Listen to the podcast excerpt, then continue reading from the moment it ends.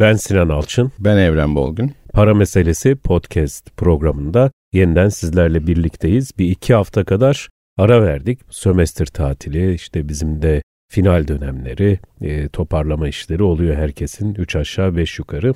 Şimdi tekrar döndük. Sadece biz dönmedik. Piyasalara borsada geri döndü. Bugün Aynen. de onu konuşacağız. Borsadaki bu yükseliş acaba yine bir köpük mü veyahut da geri dönüş olacak mı yoksa artık ilelebet borsamız hep yükselecek mi? Bunları konuşacağız. En ilgi çekici bölüme geldiğimizi düşünüyorum hocam podcast'ta. E başlayalım o zaman hocam. Hadi bakalım. Bu programda yer alan tüm analizler, değerlendirmeler, ekonomik ve finansal bilgiler, yorumlar, tavsiyeler yatırım danışmanlığı kapsamında değildir. Evet hocam yine bir rally ile karşı karşıyayız. Bir genel durumu tespit edelim istersen önce. Hı hı. E, nasıl bir yerdeyiz endekste? Hocam şöyle bir şey yani dediğin gibi aslında geçen sene de 2023'te e, nispeten yukarıda kapattı ama ya enflasyon çok yüksek. Yani oraya da hani biraz bağlamak lazım. Çünkü işte enflasyon da yeni açıklandı biliyorsun. %65 işte hissedileni var, hissedilmeyeni var, bağımsızlık grubu var. Yani bu enflasyonla borsa arasındaki ilişki özellikle enflasyonu yüksek olan ülkelerde oldukça yüksek hakikaten o da. Yani Venezuela için konuşuyorum mesela. Arjantin orada tabii çok çok yüksek. Hani binli e, rakamlarla ifade ediliyor ama yani Türkiye'de sonuçta enflasyona karşı parayı korumak için yatırımcılar işte e, altın, döviz e, tabii başta olmak üzere yani üçüncü sıraya e, borsaya yerleştirmiş vaziyetler. Bir de negatif reel faiz hikayesi var. E, mevduat faizleri son aşağı yukarı 2-2,5 aydır e, düşüşteydi hocam. Yani ben bunun etkili olduğunu düşünüyorum çünkü Aralık 31 Aralık kapanışında o hafta yani o bir haftalık dilimde genelde banka bilançoları falan da güzel gözüksün diye faizler yükselir. Bu sefer o da olmadı. Tam yüzde tersi.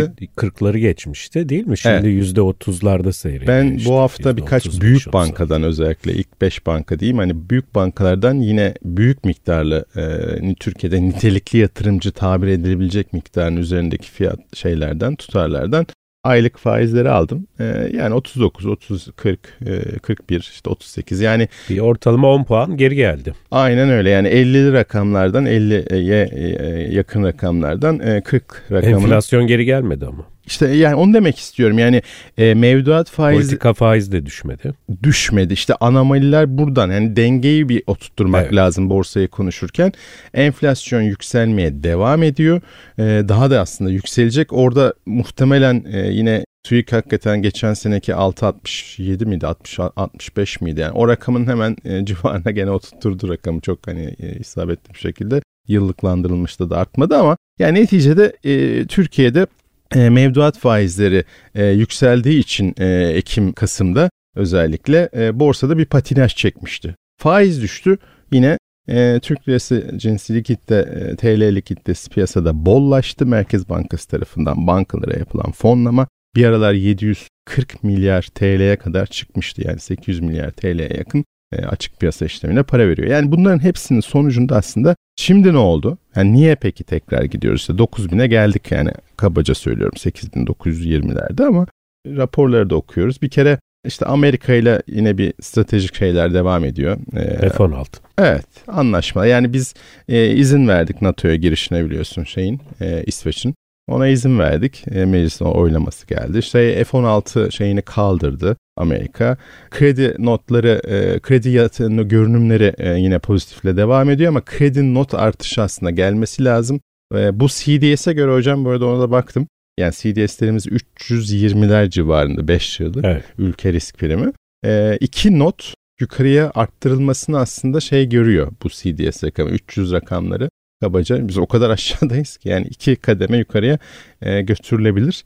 Bence olacak o. Hani seçim sonrasında seçimi de çünkü genelde yereli genel yaptık biliyorsun. Her zaman öyle oluyor genelde Türkiye'de. E, dolayısıyla hani bir böyle e, pozitif şey var. Yurt dışı ha onu da söyleyeyim. Hava Amerikan borsaları teknolojiler başta olmak üzere yükselmeye devam ediyor. Amerika'nın Tesla'da gerçi bir ayrıksı bir durum var ama var ama genele baktığınızda Genelde, Nasdaq ve diğerleri e, S&P 500 falan yukarıya gitmeye devam ediyor. Yani Amerika e, ekonomisi kuvvetli. E, tarım dışı istihdam gibi işte e, enflasyon gibi hani bir sürü makro verilerde falan iyi, iyi görüntüleri var. E, işsizlik falan düşük e, seyrediyor. Neticede yani şimdi bizim hani hava, yol işte bütün koşullar borsa için e, başka da çok alternatif getirmemiş gibi gözüküyor. Şimdi tabii böyle bir durumda raporlara da bakıyor. Ha bir de o var hocam. Merkez Bankası Başkanı yine değiştirdik. Hani bir de negatiflere bakalım yani. Evet şu anda da biz bu programı çekerken e, Merkez Bankası yeni başkanı hı hı. E, ilk enflasyon e, raporunda açıklıyor. Açıklıyor. Aynen yani şimdi şöyle bir şey var. E, yabancı raporlar hemen e, işte son bir haftadır aşağı yukarı 10 gündür diyelim e, müthiş bir pozitif e, şey sergiliyorlar. O tabii Türk... üzerine ayrıca konuşulması gereken hmm. bir konu. Yani Aynen. E, orada bence e, bir enteresan durum var. Onu onu ayrıca evet. konuşalım bir ayrı bir podcast'te ama yani raporlar da e, pozitif olduğunu söylemek lazım. Şimdi değerlemeler de ilginç. Yani borsa değerini yani şirketlerin yani endeksin değeri tabii neticede endeks oluşturan işte şirketlerden oluşuyor. 526 civar 530'a yakın şirket var e, Borsa İstanbul'da. Türkiye'deki e, piyasa kurumlarının piyasa beklentileri de ilk etapta bir kere 9500 seviyesini hedef gösteren çok kısa vardı zaten geldik oraya bir 600 puan bir şey kaldı. Böyle bir e, şey var. Hani onu geçtikten sonra işte 10.500 12 lira kadar bir yıllık tabii periyotta yani borsa için 12 aylık vadede e, aşağı yukarı 12.000 endeks seviyesini telaffuz edildiğini ya da 11.500'ü e, yerli kurumların çoğunun borsa e, raporlarında o kapsamlı strateji raporu diyorlar hocam hepsi. Strateji raporlarında 2024 için verildiğini görüyorum. Peki ne olmuş yani son bir yılda hangi yatırım aracı ne kadar kazandırmış? Evet şimdi mesela e, bizim bir kere gösterge faiz e, dediğimiz ama aslında dediğim gibi faiz tarafında Merkez Bankası e, tüm bankaları fonladı. Evet yani o repoya uyguladı. Yani 45 e, yüzde 45 faiz e, herhalde dokunulmayacak diyorum. Tabii yabancılar yine buna dokunulacak diyorlar. İşte 500 bas puan daha artacak, 50'ye gidecek falan diye. Ne zaman için? E, şeyden sonrasında işte bu. Bence de dokunulur.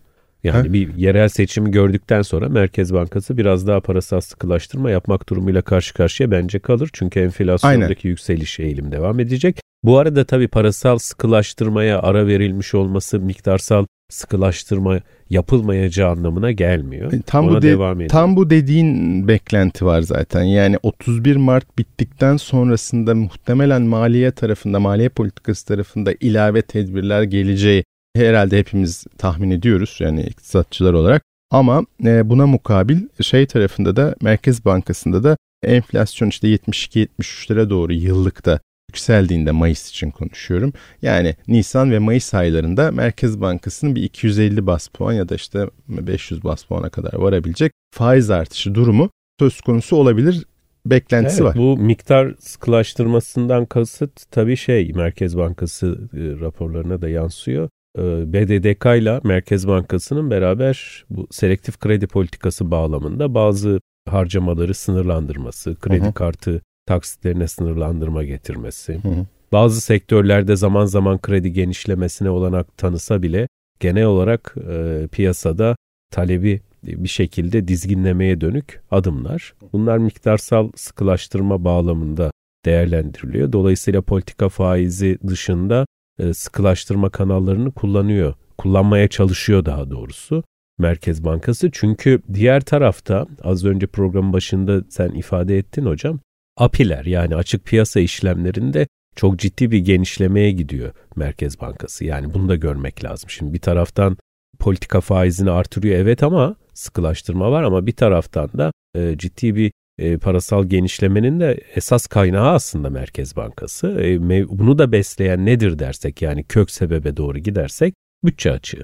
Bütçe açığı hazinenin borçlanma gereğini artırıyor. Hazinenin borçlanma gereği de hazine adına Merkez Bankası'nın hem daha fazla emisyona gitmesine hem de diğer taraftan da açık piyasa işlemlerine yönelmesine yol açıyor. Bu şey sıkıntısı da var. Tabii yani sistem şu anda Türkiye'de tam e, randımanlı işleyecek bir kompozisyonu sergilemiyor. Yani şöyle ki 80 milyar dolar civarı bir kere hala KKM kur korumalı mevduat stok, stoğumuz var. Yani 2,5 trilyon TL gibi bir tutar. Ee, şimdi buradan TL'den KKM dönüşümleri kapattık. Yani yenileri açılmayacak denildi. O tarafı okeydi. Ama diğer tarafta yani döviz kısmındaki hadise e, hala e, uzun vadede çözüme muhtaç gözüküyor. Yani kısa böyle 3-5 ay içinde çözülecek bir durum değil. Şimdi böyle olunca ister istemez KKM tarafındaki çözülmelerden yine TL'den şeye dönüşümler hani döviz talebinin mesela Ocak ayında aşağı yukarı bir 3 küsür milyar dolar olduğunu gördük. 3.8 tam rakamı da vereyim. Yani bu 4 milyar dolar aslında Merkez Bankası'nın rezerv erimesine yol açmış vaziyette. Henüz de Şubat bitmediği için genel aylık e, şeyi konuşamıyorum ama neticede bir 4-5 haftadır geçtiğimiz bu hafta hariç e, döviz tarafında da bir e, sıkıntı oldu. Bu ister istemez yani Merkez Bankası'nın bankalardan geçici olarak dövizi alıp 3 aylık ihalelerle swap ihaleleriyle dövizle karşında TL vermesi bankalara işte bu API'nin aslında büyümesine yol açan ana etken oldu bugüne kadar yaşadığımız sorun. Bu da ister istemez Merkez Bankası'nın %8,5'tan para politikasına aşırı sıkılaştırmaya doğru gidiyorum. Ben 45'e çıkardım ama kardeşim o zaman niye e, bankalardaki mevduat faizi 50'den 39'a kadar iniyor? Yani bir sıkılaştırma varsa Merkez Bankası kısa vadeli para e, faizini e, para, para politikasına belirler ve bu da diğer orta uzun vadelilere yansır. Bildiğimiz Dikit'te beklenti teorisi gerçeği. Dolayısıyla burada bir şey var yani para politikasında bir çalışamama durumu var. Bir patinaj çekme durumu var. İşte munzamlarla Gaya'nın mesela gider ayak hatırlarsanız geçen hafta e, bir hareketlendirme yaptı. Özellikle YP tarafında yani yabancı para e, munzam maliyetini yukarı çekti. TL tarafını aşağıya çekti. E, Fatih e, Bey geldiğinde de yeni başkan da o da hemen zorunlu karşılıktan e, girdi. Yani böyle bir tutarsızlıklar şeyi var. Yani bir deneme yanılma diyeyim daha doğrusu. Deneme yanılma politikamız devam ediyor ama şimdi borsa... İnce ayar yapıyorlar yani fine tuning. Aynen. Ya yani şimdi borsaya geri dönersek hocam. Sıkıntı her... büyük çünkü. 7.6 herhalde. Son rakam 7.5 milyon diyeyim. Yani 1 milyon civarı bir yatırımcıyı kaybettik. Orada da perşembe bugün açıklanacak yine. Her hafta perşembe günleri açıklanan görüntüye göre şunu gördüm. En son geçen perşembeden ifade edeyim. Borsada e, kaybettik ama bankalar TL mevduatta kazandı mı bu 1 milyon? Yani e, kimler kazanıyor biliyor musunuz? Borsa bir kere e, son bir ayda e, şey, son 30 günlük periyotta yaklaşık e, %14 civarı 15 civarı getiri sağladı. %15'e yakın. Borsa 100 endeksi için konuşuyorum. E, iyi fena değil yani aylık şeye enflasyona göre baktığında Ocak enflasyona göre en azından 6.7 e, açıklanan rakam. E, Şimdi bu yıllık ne kadar kazançlar var bir ona da e, İstersen onu sen söyle hocam tamam. ben onun üstünden Şimdi devam Şimdi burada mesela dolarda TL karşısında bir yılda %62.45'lik artış olmuş. Hı hı. Euro'da 63.17. Sepet yaparsak bunları da 62.84. Yine Türkiye'de çok ciddi bir geleneksel yatırım aracı olan gram altın %76 artmış bir yılda.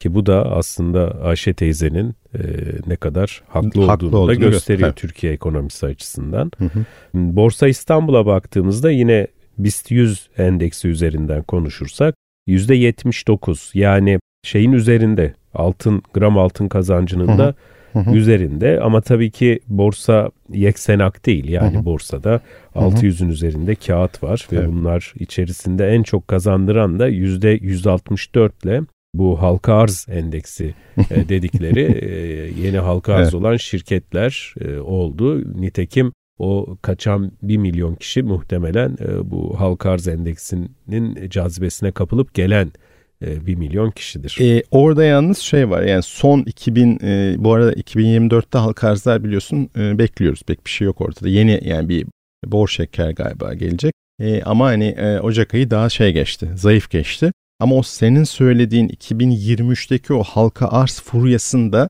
büyük ölçüde e, 1000 lirayla 5000 lira arası diyeyim. Yani küçük en küçük portföy grubu içerisindeki yatırımcılar portföy değerlerinde azalışlarla karşılaşıyoruz bu yıl için söylüyorum. Yani geçen haftaki veriye baktığımda işte e, sıfırdan e, 5 bine işte 10 bine ya da 20 bine kadar olan toplam portföy kesinlikle tuta... bir de buna tabii şunu ekleyelim hocam.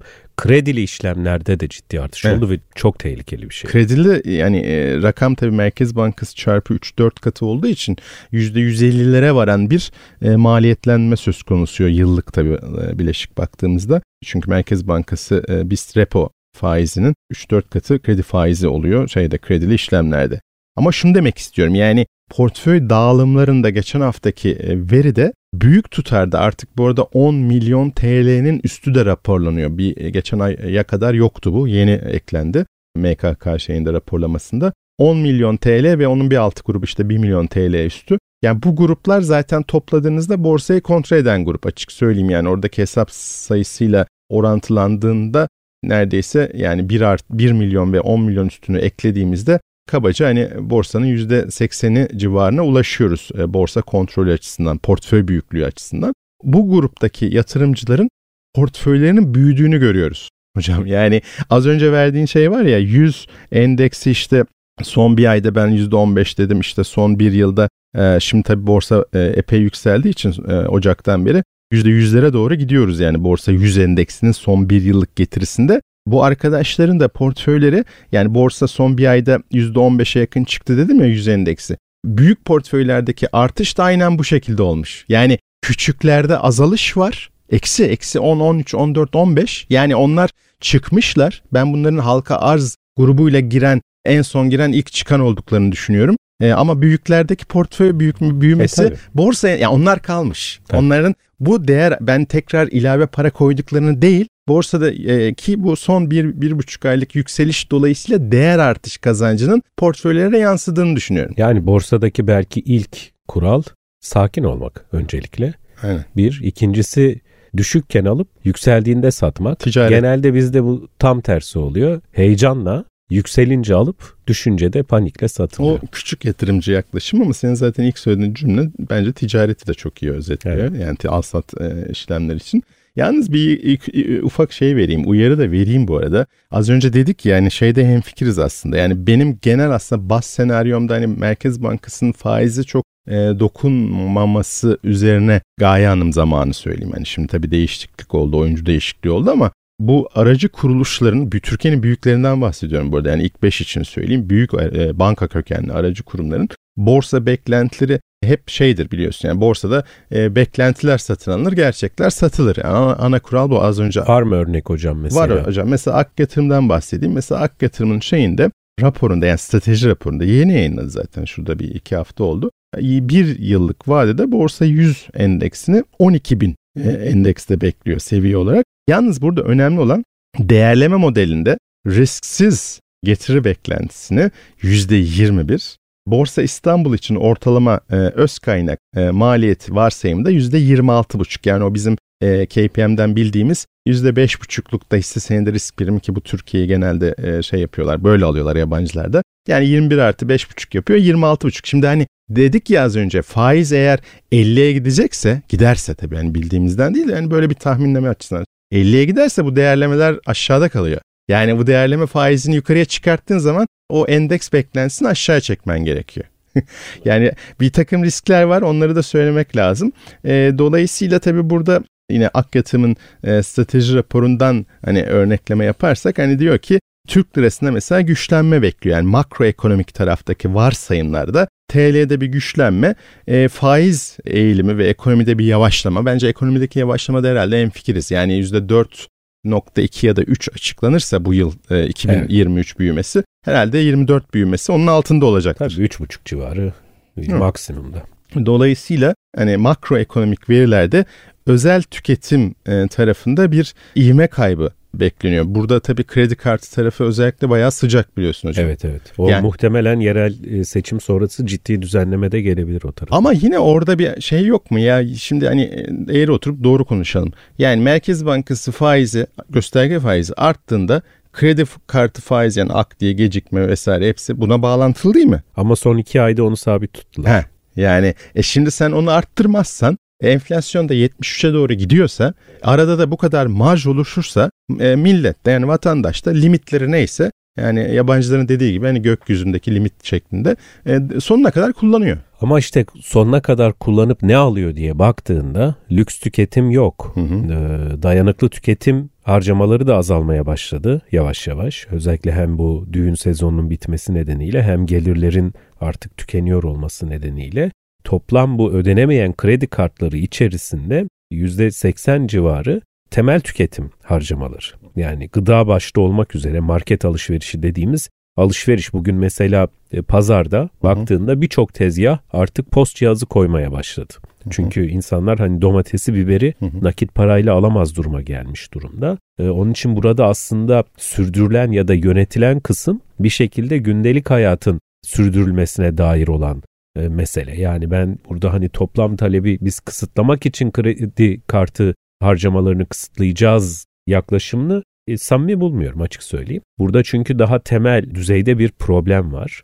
Bu problemle geçinme ile ilgili olan. Bu da nasıl olmasın? Daha yeni açıklandı. OECD ülkelerinde gıda enflasyonu yıllık bazda %10 düşmüş. Hı hı. Yani enflasyon yok, deflasyon var gıdada. Türkiye'de ise %70 artmış. Yani dünyada gıda fiyatı %10 düşerken bizde %70 artmış. Bu tabii hani çarşıda, pazarda bir şekilde cebin yakması veyahut da insanların hani TÜİK'in o e, iki hafta önceki fecaat e, iletişim kazasında yaptığı şeydeki gibi hani hissedilen enflasyonu muazzam bir düzeye çıkarmış durumda. Onun için biraz daha yapısal şeyler var, problemler var. Hani toplam tüketimin dengelenmesi açısından bugün şimdi az önce baktım şeyde de X hesabında hı hı. işte Merkez Bankası Başkanı'nın bu enflasyon raporuna dair açıklamalarında hı hı. da mesela hem TL mevduata bir yöneliş olduğunu söylüyor. Doğru ama T eksi bir aslında. Yani Hı. öyleydi şimdi Hı. azalıyor. Hı. Tüketimin azaldığını söylüyor. Özellikle konutta doğrudur. E, çünkü orada da balon bir anlamda artık patlamış durumda. Aynen. Ee, ve Orada yeniden hani e, hem e, bu yabancı göçü azalmış durumda Rusya-Ukrayna savaşının etkileriyle. Diğer taraftan kredi olanakları Faiz, evet. bitmiş durumda orada. Hı hı. Faizler yükselmiş durumda. Ee, yani karışık bir durum var. Yönetilmesi oldukça da güç. Yerel seçim sonuna kadar e, hani nefesin tutulduğu bir durum var. O da anlaşılır. Yani o ince ayarla gidilmeye çalışılıyor. Fakat sonrasında bence kritik nokta hani çok fazla üzerinde durulmayan, konuşulmayan kamunun tasarrufu ve şeffaflığın artırılması. Çünkü o taraf olmadığı sürece yani ayak yorgana göre uzatılmadığı sürece yorganı istediğin kadar uzatmaya çalış, çek yani. O bir yerden açılmaya devam ediyor. Yani burada aslında son olarak yani bu konuya ilave şeyi demek istiyordum. Yani piyasayı serbest bir şekilde işletmediğin takdirde yine müdahale ettiğin takdirde işte o faiz aslında daha da yukarıya gitmesi gerekiyordu kredi kartında. izin vermedin. İzin vermediğin zaman da vatandaş onu bir ikame ileride alacağı yerine koyma maliyeti daha fazla olan şeyleri de kullandı ama öncelikle gıdayı kullandı tabii dediğin evet. gibi. E, bu doğru değil onu demek istiyorum ama sonuç olarak hani borsaya yine geri dönelim istersen o bizim çünkü ana bu haftaki konumuz. Yani borsa tarafında yani yatırımcılar bence bu noktadan sonra ben hep en azından 30 yıllık profesyonel e, portföy yönetimi ve para yönetimi tarafında gördüğüm bir şey alternatif maliyetlerle iyi karşılaştırsınlar bir kere. Hani yine e, e, kafalarına göre hareket etmesinler. Bu sosyal medya çünkü çok karma karışık, kafa dağıtıcı, e, müthiş yani kafa dağıtıcı bir şekilde. Yani endeks sonuçta 8900 işte 30 40 50 o civarlarda diyelim. Bir ay içerisinde %15'e yakın yükselmiş bir borsa 100 endeksi var. İşte az önce Ak Yatırım'dan örnek verdik. İşte endeks 12 bin mesela beklentisi söz konusu. E 8930 40 civarında dediğinizde %35'e yakın bir e, yukarı yönlü e, beklentisi var. E, ama enflasyon e, şu anda 72-73'e gidecek ama yıllık enflasyon... Az önce çok güzel söyledin hocam işte 12 bine gelecek dedi mesela Hı-hı. Ak Yatırım şeyinde Hı, e, analizinde raporunda. E tamam ama yani şimdi enflasyon öyle bir şey ki enflasyonist dönemler zamanı büken şey. Hı hı. Zaman bükülüyor.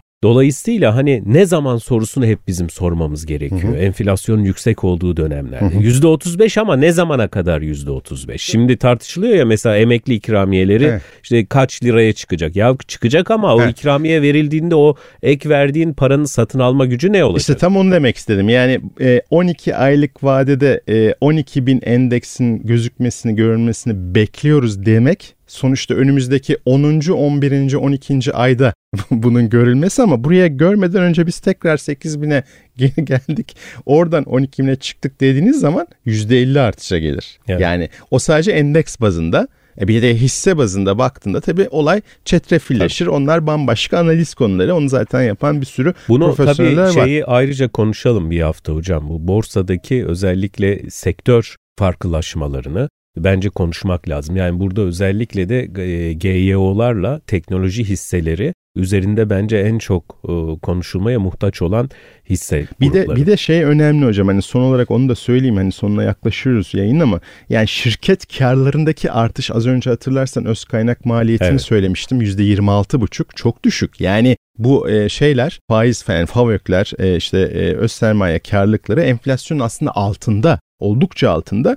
Dolayısıyla bir de enflasyon muhasebesi bu sene açıklanmış evet. olacak son çeyrekte. Yani o gördüğünüz bilançoları iyi yorumlamak lazım. Bir de bilançoları geriye dönük şimdi 3'er aylık dönemlerle karşılaştıramayacağız. Çünkü enflasyon muhasebesi evet. yıl sonunda gelmiş olduğu için bu yıl yani 2023 yıl sonu bilançosunu bir öncekiyle kıyaslamak gerekecek yıl sonunda. Yani epey e, karmaşık bir e, şey dönem aslında bizi bekliyor. E, ama yani yatırımcılar bence fevri davranmazlar. Hep dediğin yer çok doğru. Yani e, pahalıya alıp ucuza satmaya e, çalışıyorlar ondan sonra zarar ediyorlar. Zarar edince de e, küsüp gidiyorlar. Evet şimdi borsada tabii her yükselişin bir düşüşü var. Ama her düşüşünde bir yükselişi var. Hı hı. Önemli olan borsada uzun dönemli değer yatırımcısı olabilmek. Hı hı. Doğru kağıtları e, elde toplayabilmek. Yoksa hani bir kumar veya oyun alanı gibi orayı görüp işte bir anda gelip zenginleşip geri çıkmak diye bir şey yok. Hı hı. Bunu da işte 2023 yılında yaşadık. Hı hı. Bireysel yatırımcıların da dolayısıyla şimdi Borsa İstanbul endeksi yükseliyor mu? Evet yükseliyor. Hı hı. Ama bu hep ilelebet aynı doğrusal biçimde devam eder mi? Hayır etmez. Bu Borsa İstanbul'un peki düşüş yaşaması hı hı. diyelim ki gelecekte tekrar Borsa İstanbul'un yatırım yapılmaz bir alan olduğunu mu gösterir? Hayır göstermez. Hı hı. Sakince bakmak, doğru kağıtları almak ve uzun vadeli yatırımcı olmak gerekiyor. Öte yandan da az önce de, saydık hı hı, işte hı. mesela doların getirisi yine gram altın getirisi bunları da hesaba kattığımızda bir sepet yapmak her zaman evet. için bireysel yatırımcıyı koruyacak bu tip riskli durumlarda yani geri çekilişlerde bu sadece Borsa İstanbul için olmak zorunda değil işte dolarda veyahut da e, altın içinde geçerli. Biraz daha koruyucu olabilir. İlerleyen bence haftalarda hocam tekrar gündeme alalım piyasa tarafında özellikle e, hem sektör bazında dediğin gibi çünkü Türkiye'de sektörler çok ciddi hırpalanıyor. Etkilenenler var olumsuz, olumlu etkilenenler de var az çok ama bu konuyu bence biraz daha hani borsadaki sektörel e, yapılanma farklılıklarından e, tekrar bir konuşuruz diye düşünüyorum. Çok iyi olur hocam. Kapanış yayını yap istersen. Evet peki. e, bu hafta da para meselesi podcast'imizde Karnaval dijital platformunda yayımlanan e, podcast'imizin sonuna geldik. Bugün yayındaki verilere ilişkin e, paylaşacağımız şeyler de var. Yine platformumuzda e, bunları takip edebilirsiniz. Sosyal medya hesaplarımız, yine elektronik posta adreslerimiz orada mevcut. Dolayısıyla eleştiri, öneri, konu önerileriniz olursa bizimle paylaşabilirsiniz. Ee, bir aksilik olmazsa haftaya Perşembe yeni bir konuyla tekrar karşınızda olacağız. Ee, o zamana kadar hoşçakalın. Haftaya buluşmak üzere, görüşmek üzere, bay bay. Karnaval.com ve mecralarında Evren Bolgün ve Sinan Alçın tarafından hazırlanmakta olan para meselesi başlıklı podcast yayınlarında yer alan tüm analizler, değerlendirmeler, ekonomik ve finansal bilgiler, yorumlar, tavsiyeler, yatırım danışmanlığı kapsamında değildir. Yatırım danışmanlığı hizmeti yetkili kuruluşlar tarafından kişilerin risk ve getiri tercihleri dikkate alınarak kişiye özel olarak sunulmaktadır. Burada yer alan yorum ve görüşlerse genel niteliktedir. Yayınlarda aktarılan bilgiler mali durumunuzla risk ve getiri tercihlerinizde uygun olmayabilir. Bu nedenle sadece burada yer alan bilgilere dayanılarak yatırım kararı verilmesi beklentilerinize uygun olmayan sonuçlar doğurabilir. Podcast içerisinde anlatılan konular, örnekler, grafikler, tarihçeler, tablolar, yorumlar, öneriler sadece yatırımcılarda finansal farkındalık yaratmak ve bilgilendirmek amaçlıdır. Dinleyicileri bilgilendirmek ve bilinçlendirmek amaçlı olarak sunulan bu yayınlar ve içerikler asla bir yatırım tavsiyesi niteliğinde değildir. Sizler burada aktarılan bilgilerden faydalanırken özel veya sonuçsal tüm zararlardan sorumlu olacağınızı kabul etmektesiniz.